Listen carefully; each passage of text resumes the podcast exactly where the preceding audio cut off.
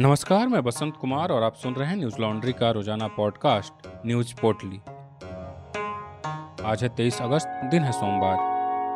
जातीय जनगणना के मुद्दे को लेकर बिहार के मुख्यमंत्री नीतीश कुमार के साथ बिहार के 10 दलों के नेताओं ने आज प्रधानमंत्री नरेंद्र मोदी से मुलाकात की। सोमवार सुबह हुई यह बैठक करीब 40 मिनट तक चली। प्रधानमंत्री मोदी से मुलाकात के बाद नीतीश कुमार ने कहा कि बिहार की सभी राजनीतिक पार्टियों का जातिगत जनगणना को लेकर एक मत है। हम सभी ने प्रधानमंत्री से इसकी मांग की है। नीतीश कुमार ने कहा कि सरकार के एक मंत्री का बयान आया था कि जाति के आधार पर जनगणना नहीं होगी। इसलिए हम सभी ने प्रधानमंत्री से मिलकर बात की। उन्होंने हमारी पूरी बात सुनी है। पीएम से मिलने गए बिहार के राजनीतिक दलों में राष्ट्रीय जनता दल के नेता और बिहार के नेता प्रतिपक्ष तेजस्वी यादव भी शामिल थे। बैठक के बाद तेजस्वी यादव ने कहा कि अगर पशु एवं पेड़ गिने जा सकते हैं तो लोग भी गिने जा सकते हैं। जाति आधारित जनगणना गरीब हितैषी ऐतिहासिक कदम होगा। तेजस्वी यादव लगातार जातिगत जनगणना की मांग कर रहे हैं। सोमवार को उन्होंने कहा कि जातियों को ओबीसी में शामिल करने का हक राज्य सरकारों को दे दिया गया है, लेकिन इससे कोई फ़ायदा नहीं होगा, क्योंकि हमारे पास कोई आंकड़े ही नहीं हैं। आपको बता दें कि देश में उन्नीस सौ इकतीस में पहली बार जातिगत जनगणना हुई थी। इसके बाद 2011 में ही ऐसी जनगणना करवाई गई, लेकिन सरकार की ओर से इसके आंकड़े जारी नहीं किए गए। ऐसे में एक बार फिर जातिगत जनगणना की मांग उठने लगी है। बिहार के नेता इसकी खुलकर मांग कर रहे हैं। बीते दिनों बिहार में बीजेपी के मंत्री सुभाष सिंह ने जातिगत जनगणना को गैर ज़रूरी बताया था। मीडिया रिपोर्ट्स के मुताबिक सिंह ने कहा था कि देश में जातिगत नहीं, बल्कि गरीबों की जनगणना हो। जात पात में ही जब लोग डूबे रहेंगे, तब देश कभी विकास नहीं करेगा। जातिगत जनगणना की मांग क्यों हो रही है? वर्तमान सरकार इससे क्यों बच रही है? साथ ही भारत में इसका क्या इतिहास रहा है? यह सब जानने के लिए आप न्यूज़ लॉन्ड्री के सारांश का जातिगत जनगणना को लेकर किया गया एपिसोड देख सकते हैं। ऐसे ही अन्य मुद्दों से जुड़े एक्सप्लेनर देखने के लिए आप हमारी website Hindi dot newslaundry dot com पर जाएँ। रविवार को सोशल मीडिया पर मध्य प्रदेश के इंदौर का एक वीडियो तेज़ी से वायरल हुआ। वीडियो में कुछ लोग एक व्यक्ति को पीटते नज़र आते हैं। उसके झोले से चूड़ी निकालकर लोगों से ले जाने की बात करते हुए लोग उसे धमकी दे रहे हैं कि आगे से हिंदू इलाके में नहीं आए। घटना रविवार 22 अगस्त गोविंद नगर के वाणगंगा इलाके की बताई जा रही है। अब इस मामले में पीड़ित की शिकायत पर पुलिस ने एफआईआर दर्ज कर ली है, साथ ही दो मुख्य आरोपियों को पुलिस ने गिरफ़्तार कर लिया और तीसरे की तलाश जारी है। द क्विंट ने अपनी रिपोर्ट में बताया कि वीडियो में पिटने वाला व्यक्ति का नाम तस्लीम है।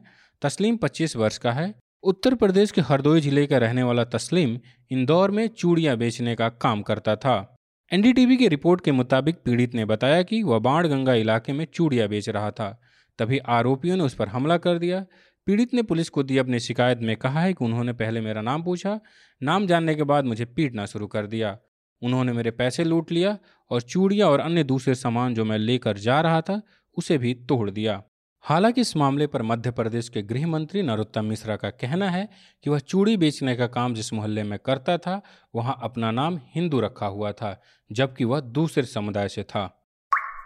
भारत में बीते 24 घंटों में कोरोना के पच्चीस हज़ार बहत्तर नए मामले सामने आए, जिसके बाद देश में संक्रमितों की संख्या तीन करोड़ चौबीस लाख उनचास हज़ार तीन सौ छः हो गई है।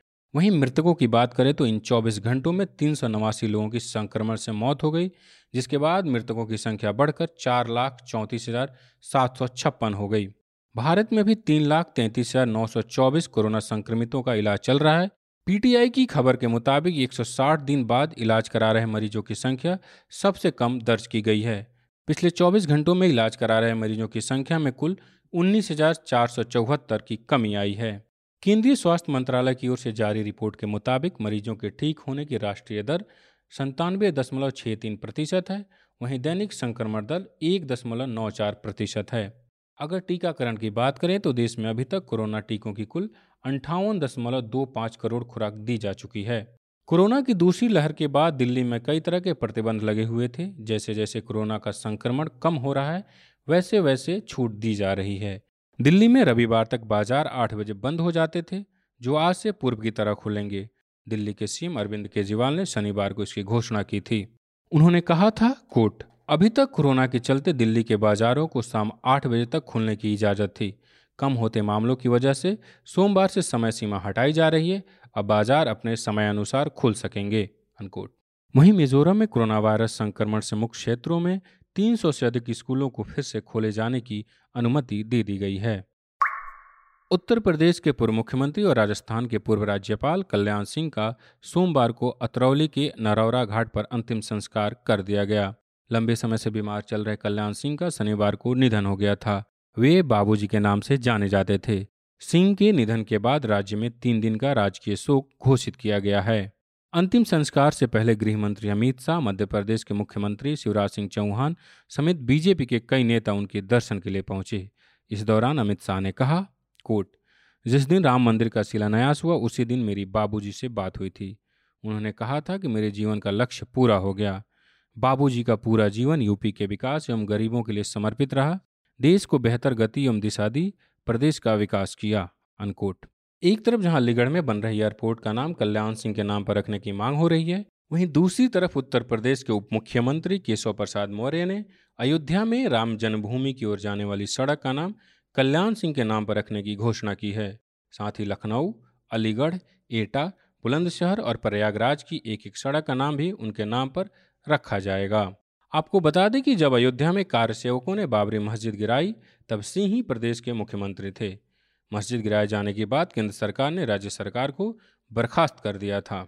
सिंह के निधन के बाद एक विवाद भी खड़ा हो गया। दरअसल उनकी ख्वाहिश थी कि उनके निधन के बाद भाजपा के झंडे में उन्हें अंतिम विदाई दी जाए।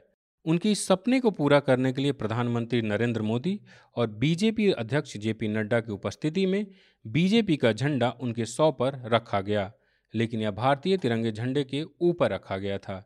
जिसको लेकर विपक्षी दलों के नेताओं ने नाराज़गी दर्ज की और तिरंगे का अपमान बताया।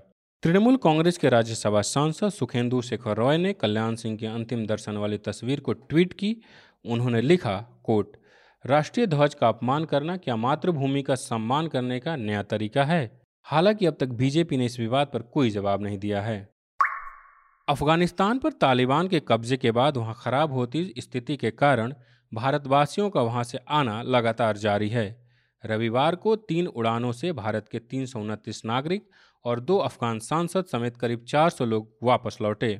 भारतीय वायुसेना के सी उन्नीस सैन्य विमान के ज़रिए 107 भारतीयों और 23 अफगान सिखों एवं हिंदुओं को काबुल से हिंडन वायुसेना अड्डे पर लाया गया। अपनी ज़िंदगी बचाने की जद्दोजहद कर रहे भारत लौटे लोगों ने कहा, सब कुछ बर्बाद हो गया। एनडीटीवी की खबर के मुताबिक हिंडन एयरबेस पर पहुँचे एक अफगान सांसद और एक नवजात की माँ की आँखों से आँसू सुख नहीं रहे थे। उनका कहना था, कोट, सब कुछ बर्बाद हो गया। पता नहीं हमारी किस्मत में क्या लिखा है। अनकोट।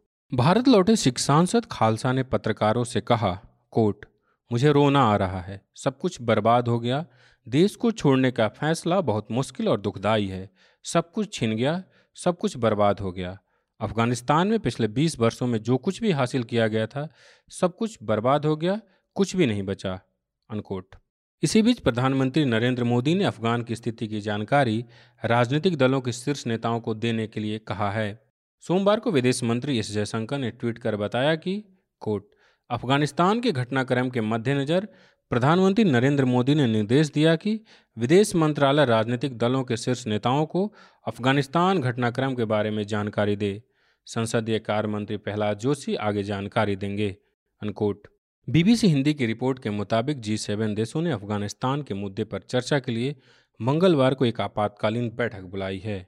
ब्रिटेन के प्रधानमंत्री बोरिस जॉनसन और अमेरिकी राष्ट्रपति जो बाइडन के बीच बातचीत के बाद इस वर्चुअल समिट को लेकर सहमति बनी है। भारत अपना पचहत्तरवां स्वतंत्रता दिवस मना रहा है। इस मौके पर आइए हम खुद को याद दिलाएँ कि स्वतंत्र और विज्ञापन मुक्त मीडिया एक लोकतांत्रिक समाज के लिए ऑक्सीजन की तरह है। सरकार और कॉरपोरेट के भरोसे चलने वाला मीडिया कभी भी स्वतंत्र नहीं हो सकता। जनहित की पत्रकारिता कभी भी विज्ञापन के भरोसे नहीं हो सकती। यह सिर्फ़ आप ही कर सकते हैं। इस स्वतंत्रता दिवस खबरों को विज्ञापन से मुक्त रखें। न्यूज़ लॉन्ड्री को सब्सक्राइब करें और हमारे सभी पेबल कंटेंट और केवल सब्सक्राइबर के लिए आयोजित एनालिसिस जैसे कार्यक्रमों का हिस्सा बने। इस दौरान आपको वार्षिक क्रांतिकारी और बहुत क्रांतिकारी सब्सक्रिप्शन प्लान के साथ मिलेगा सबकी धुलाई, साबुन सेट और टोट बैग। साथ ही एनएल हैम्पर और टी शर्ट पर 30 प्रतिशत की छूट पा सकते हैं।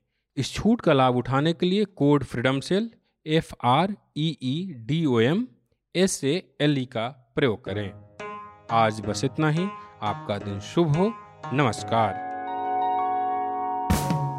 न्यूज़ लॉन्ड्री के सभी पॉडकास्ट ट्विटर आई और दूसरे पॉडकास्ट प्लेटफॉर्म पे उपलब्ध हैं। खबरों को विज्ञापन के दबाव से आज़ाद रखें। न्यूज़ लॉन्ड्री को सब्सक्राइब करें।